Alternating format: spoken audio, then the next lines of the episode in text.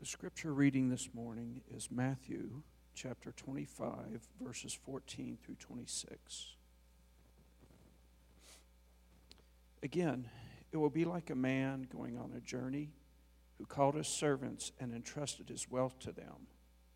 To one, he gave five bags of gold, to another, two bags, and to another, one bag, each according to his ability.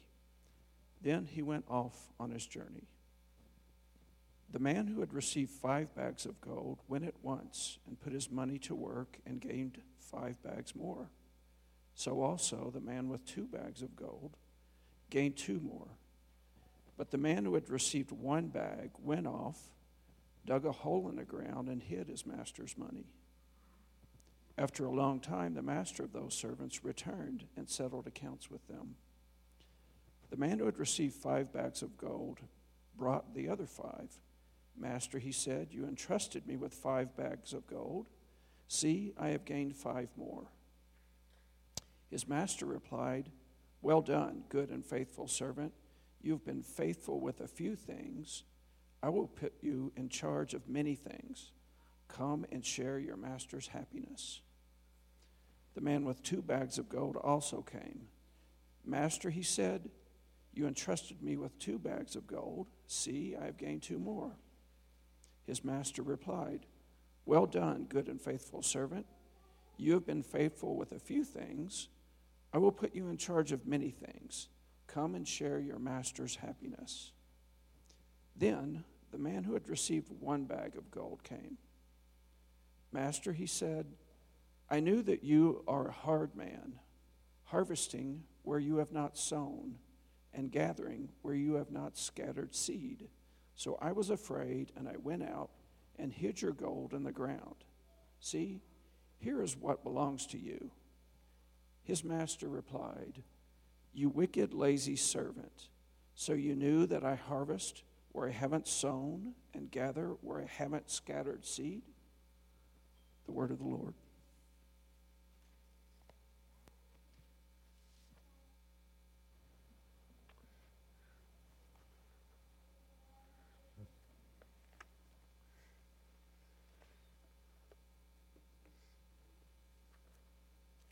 This is a scary text. I hear that again, and I heard it already this morning once, and I thought, man, I've been looking at it all week, and it's still a little frightening to me. I wonder about that one talent servant. I wonder what happened to him because he went off and dug that hole and buried his talent there. I wonder what caused him to miss out on the, the joy of his master. He himself said that he was afraid, that he said, I went and I hid your talent in the ground. I was full of fear. Did you wonder about all that? What's really going on there for him? Since the, uh, the Utes had a bye weekend, and since I thought many of the women would be, I like that, up the canyon, that kind of like up a creek. since they were up at Snowbird, um, I thought, you know, maybe some of you guys are kind of pining after some football news uh, with the Utes, you know. So any, here goes. You know, here's a little football story for you. It comes from the playing field of days gone by. playing way before my Pop Warner days, playing flag football as a 10 year old. I love playing a receiver, catching passes, dodging defenders, making my way down the field. I just thought that's the best. My hero way back then was Raymond Berry. He played for the Baltimore Colts. Some of you didn't even know they were ever in Baltimore. But they were, and he played for them and caught passes from Johnny Unitas, some say the best quarterback there ever was. He was my hero. I wanted to be just like Raymond Berry. One game, my coach called a play that we've been working on in practice, and the play called for me after the completion of one play to trot over to the sideline. and to pretend I was talking to him without actually leaving the field. All the other, the other team and the other coaches would think that I had gone off the field, but truth, I was standing just inside the sideline and on the right side of the line of scrimmage. I was still in play, but they didn't know that, the other team. So it worked to perfection. When the ball was snapped, I sprinted down the sideline and I was wide open. I mean, not a soul around me. It's the old sleeper play. Okay? It works once and probably not ever again. Maybe even just once a season. Jeff Davis, our quarterback, he heaved the ball. And this is going to be easy. No problem. Except it wasn't like one of those Johnny U perfect spirals. This was more of a, an end over end affair. and it was short, too. I had to stop and sort of wait for it. And the defense, I could see out of the corner of my eye, they saw what was going on, and the safety was sprinting to catch up to the play. Still, though, I thought it's going to be a simple catch. Sure, touchdown. I was wide open, plenty of time. The ball was toppling wildly towards me.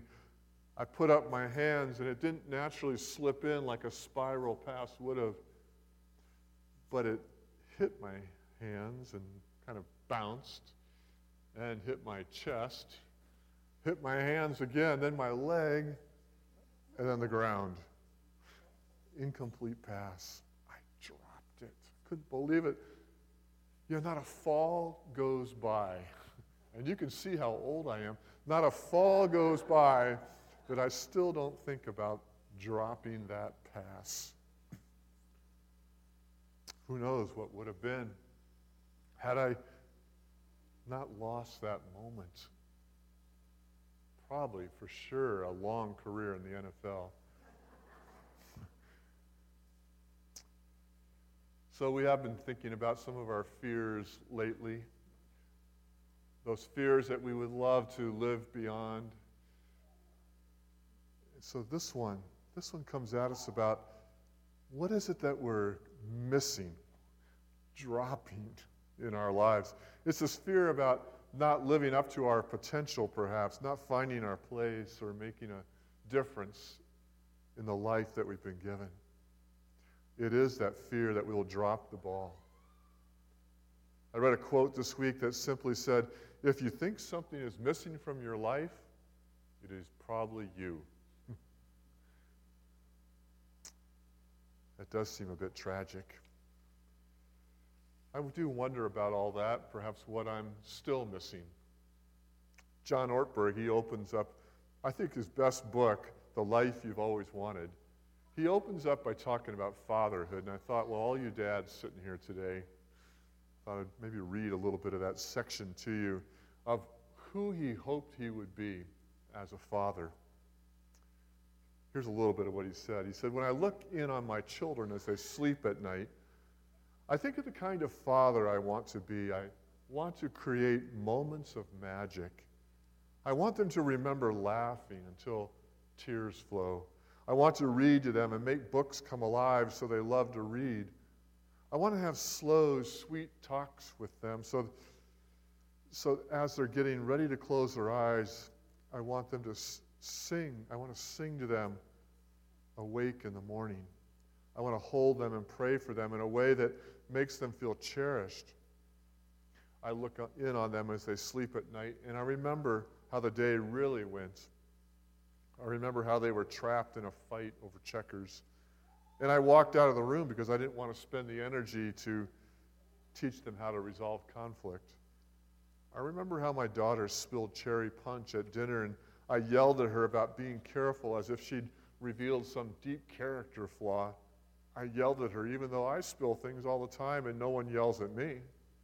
I yelled at her simply because I'm big and she's little and I can get away with it. And then I saw that look of hurt and confusion in her eyes, and I knew there was a tiny wound in her heart that I had put there. And I wish I could have taken those 60 seconds back. I remember how at night I didn't have slow, sweet talks, but merely rushed the children to bed so I could have more time to myself. I'm disappointed in who I am. And then he goes on to say this, and it's not just my life as a father. I am disappointed also for my life as a husband, a friend, and human being in general. I think of the day I was born when I, I carried the hope of promise like every child. I think of what might have been, the, the way I might have developed, thoughts I might have had, joy I might have created. I'm disappointed that I still love God so little and sin so much. And on it goes. This fear that we potentially might be missing our own lives. I think I could have written that about being a dad. Kierkegaard once had this sense in a, a little prayer that he wrote. He said, And now, Lord, with your help, I shall become myself. And I wonder, am I becoming myself? Will I? That seems to be the question of this parable that comes very near the end of Matthew's gospel. The parable of the bags of gold or the parable of the talents. Jesus told the story really in the middle of his own high risk adventure as he prepared to go to the cross. Earlier, he had, he had made this decision to leave the safety of rural Galilee, where he was among his own people, where uh, crowds of people welcomed him wherever he, he went, and they listened intently to all that he had to say. And he decides to leave all that in Galilee and go to Jerusalem, this capital city where the religious authorities would not really listen to him, but would regard him as a threat to the status quo, to their own power. And the Romans, this provincial governor who himself was in the city during Passover, these Romans were there too, and they surely regarded him as a disturber of the peace. Jerusalem was crawling with these Roman soldiers. It's not a good time to be there. His friends had tried to dissuade him, to talk him out of going to Jerusalem. And now that they were there, the worst seemed to be happening. He had stirred up a, a crowd of, of poor people who had a kind of noisy street demonstration when he arrived there. And to make matters infinitely worse, he had gone to the temple and he caused a disturbance there by overturning tables and shooing people away in a very almost violent way. Religious authorities were already talking to the Roman officials about him and finding some way they could get him removed.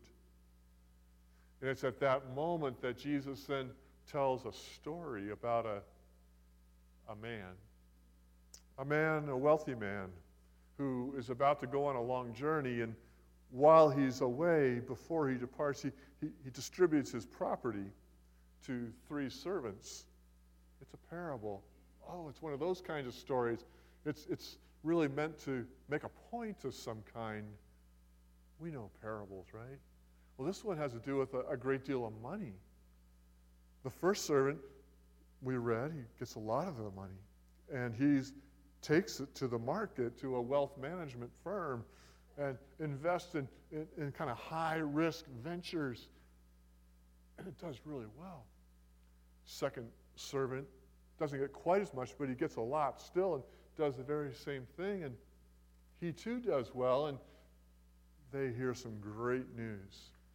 Well done, my thou good and faithful servant. You've been faithful with, the, with some. I'm going to give you more. And then he promises that they're going to receive more responsibility going forward. But the third servant, oh, there he is. Yeah. He took a different approach. He takes that one talent and hid it in the ground, put it there for safekeeping, and Yeah, the story, it, it seems to have all the earmarks of a high school reunion gone bad, doesn't it? When you show back up, and there everybody is, and telling their stories, pride and success. And we realize the one is, well, he dropped the ball, Some have said that in ancient times, the third servant was actually or should be considered the hero of the story. Because in that Mediterranean culture, it was morally dishonorable to seek more, to be greedy in such a way. So, didn't he do actually right by hiding it in the ground? but we hear the Master's praise for the two who risked and invested and then were praised. Well done. Well done. Come enter the joy of your master. And so we realize that the parable, the story, it, it just turns on this concept of, of something that was missed, this missed opportunity, the, the missed investment, the missed risk. We really discover, and I think you know, parables are supposed to have like one point but there's so much here, isn't there? So I highlight, I want to highlight just four real quick things. One seems to be that the parable tells us that we, we have all we need. One talent, two talents, five talents. We have all we need. Did you know a talent in, in the Greek New Testament times was a very large sum of money, a whole life's earning. a lot of the stories Jesus told surrounded denarii, like a day's wage for a common laborer. But this one's about like a whole life's earning. A talent, a talent of gold, was thought to be about 75 pounds or between 30 and 40 kilogram, kilograms. Last year, I, I checked or I read it. The, the price per kilogram was $41,000. Right? One talent today would be $1.4 million. This is a lot of, a lot of money. One talent. So we might be tempted to feel sorry for this one talent guy. But the clear message that Jesus tells is that he had more than enough to do something profitable, something good, something useful with what he had been given. Don't we all? Got something, right? We got this thing called life that we've been given. It's an amazing gift. Made in the image of God. We've all got it. But maybe the second thing is we, we are different. We have different gifts. Paul would go on to write all about that. Different gifts and you know, the same spirit that, that gives them all, but we're, we're different. Different amounts are, are given. Even the, the parable says that each was given according to his ability, but all are expected to take what's given and to use them. So, not really equality in gifts, but equality in effort is what is expected here. then, third, we're to work not really for ourselves, it's the work is for our master, the talents were entrusted to them to produce something good for their Lord, not for themselves. Who do we really work for? And the last thing I would say in kind of this line of thought is that we'll all be held accountable. That this servant didn't necessarily want waste the money that was given to him. In fact, burying it in the ground was a common practice in those days. They didn't have banks like we do today, but to bury it was what people often did. But it didn't grow. And he seemed to waste the opportunity. And for that, he was held accountable. I think the best line that I read this week about this story comes from Dale Bruner in his commentary on Matthew he says that safe as this conduct may be, there's a lack of adventure in it. an unwillingness to take risk, a preoccupation with one's own security, which Jesus clearly dislikes. this piety, he said, is too unworldly, too withdrawn, too removed from the secular to please the earthly Jesus who sends his disciples into the world to disciple it, who puts salt into the meat to season it, or brings light into the room to give light to all who are in it. I like that kind of thought. that Jesus wants us to be more earthly. Invest our lives. They come back, and he said, the man says, Here it is all of it. It's, it's safe and sound. and for his efforts, he's treated as harshly as anyone is treated throughout the Bible. His master doesn't compliment him for his prudence or you know, reward him in any way, but actually calls him lazy or wicked and takes the money away and gives it to the other two, calls him worthless kicks him out of the house, off the property. There's no more use for him. Hard. That kind of summation, that kind of judgment.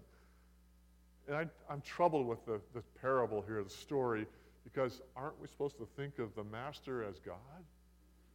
Is that really God's perspective? Very hard, harsh. I think the point, however, is that he didn't put himself into it, that he had held himself back. That's the, the first and main only point that we are to live with here. That this money was to be a high risk adventure to put it all in. It's about our living, it's about our investing, it's about how we're fulfilling the call of faith in our own lives. And it's about Jesus himself, the storyteller. What he's done.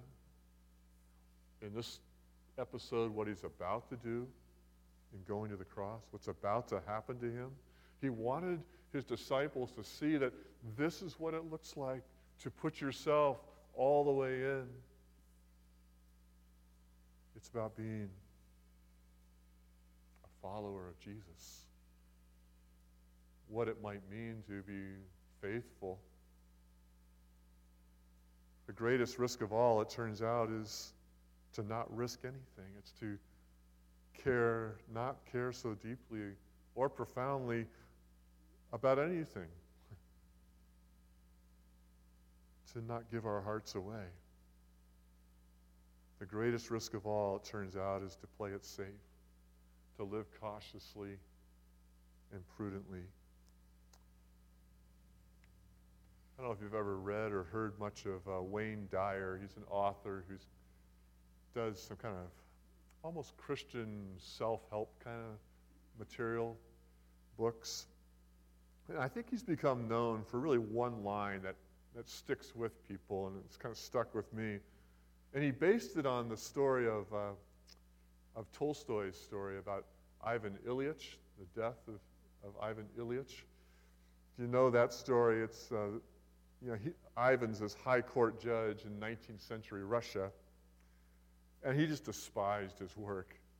And he gets to the very end of his life, though, and he's, he's facing kind of the question of his life. And he asks, What if my whole life has been wrong? And then this question What if I die with the music still in me? Ever heard that question? Well, that story moved Wayne Dyer to look at his own life and to write about that and to make sure that he was living out the music in him, to think about his purpose, his intent, to be guided by his higher self and not by his ego self, but to be giving himself away. What if I die with the music still in me? How important is this personally to us in, in terms of how we live our lives?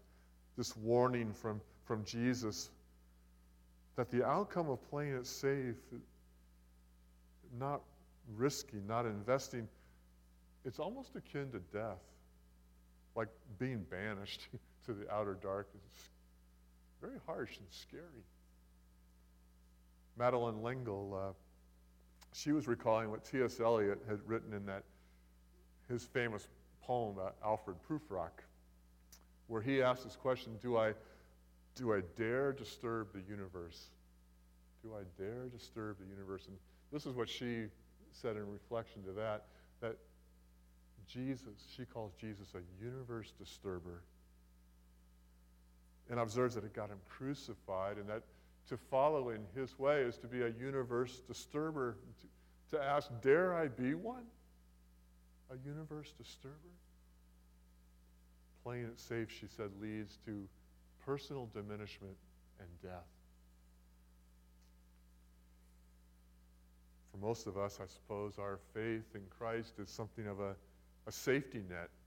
We think of it more along those lines of our refuge and our strength as we should. It's our comfort, it's our hope, it's our, it's our good place that we go. But it seems like Jesus is wanting to, to move us beyond that. That our personal theology might be something more. And I wonder about those first disciples who heard this story about the talents. Here they are at the end of Jesus' life. He's about to go to the cross, about to give up his precious 33 year old life. You know, on the cusp of this ministry, people are swarming to him. Not now, Lord. Let's not go to Jerusalem now. But he's going. He's got this passionate love for God, a desire to enact, to bring forth the kingdom of God right here on earth. Put his life on the line, to risk it all. Coming to Jerusalem. He's talking to the 12 of them. They're sitting there wishing nothing more than they could just go back to Galilee. Wishing everything in them that he wasn't going to risk so much. It's going well. Let's just keep on this track. Secretly, I suppose, they're, they're wishing they could just go back to the nice rolling hills of Galilee and back to their boats and their nets and their families and can't we just keep it, the, th- the 12 of us, the 13 of us? Can't we keep this together and just let it go on? But I think it's this story, at least part of it, or that was beginning to sink in for them and starting to turn them around. This little story that got them thinking that the way to be faithful to him and, and to his vision of a kingdom of God was, was not to secure themselves together in a little enclave of Christianity over here, but to invest themselves out into this wide world, to speak up, to go public, to, to put it all on the line. I suspect that it was this story that helped them to, to see that in Him, in Jesus, investing it all in his kingdom, that there was in that they were coming alive. They were finding themselves, they were becoming the people of God together and finding purpose and meaning. And so it is. We are invited in to be his disciples, to live fully, to risk, to invest, to expand the horizons of our responsibilities with boldness and courage. You know, I've already preached this sermon once today. and as I looked at the first service people, and now as I look at you, I go, You're, I see that going on in the life of this church. This investment into the, the gospel good news. Sheila mentioned we're in transition, and I thought, oh man, we got to use this Vision 2020 whole thing going. You know, how often are we going to get that's going to come around? I mean, I've been waiting 40 years to use 2020. Vid- here we go. It's here. And I do see this church is kind of just, just ready, just ready. How cool to be a church invested, to be a people invested in the kingdom of God. Still wish I'd caught that ball. Still think about it. Who knows, really? Might have like been a D1 scholarship in that somewhere. I don't know. But the neat thing is that we get invited all the time to invest and reinvest and risk and risk again and to, to come back around and, and catch the ball one more time. Give it a shot, right? To live out that music in us, to find our place, our fit, to adventure, to adventure into this life that Jesus gives us. What a great community of faith to do that with. All praise to Him who entrusts us with all of that, with such things as the gospel of Jesus Christ. Amen. Let's pray together.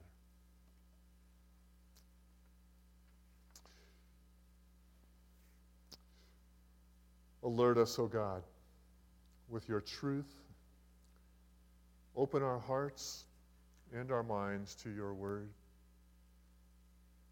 Lord, you indeed have given us this precious gift of our very lives. There's no one here today that has too little to offer you. So teach us each to live our lives fully and to invest our lives in the work of love, in the work of justice, with humility, to enter into the work of your kingdom. We pray through Jesus our Lord. Amen.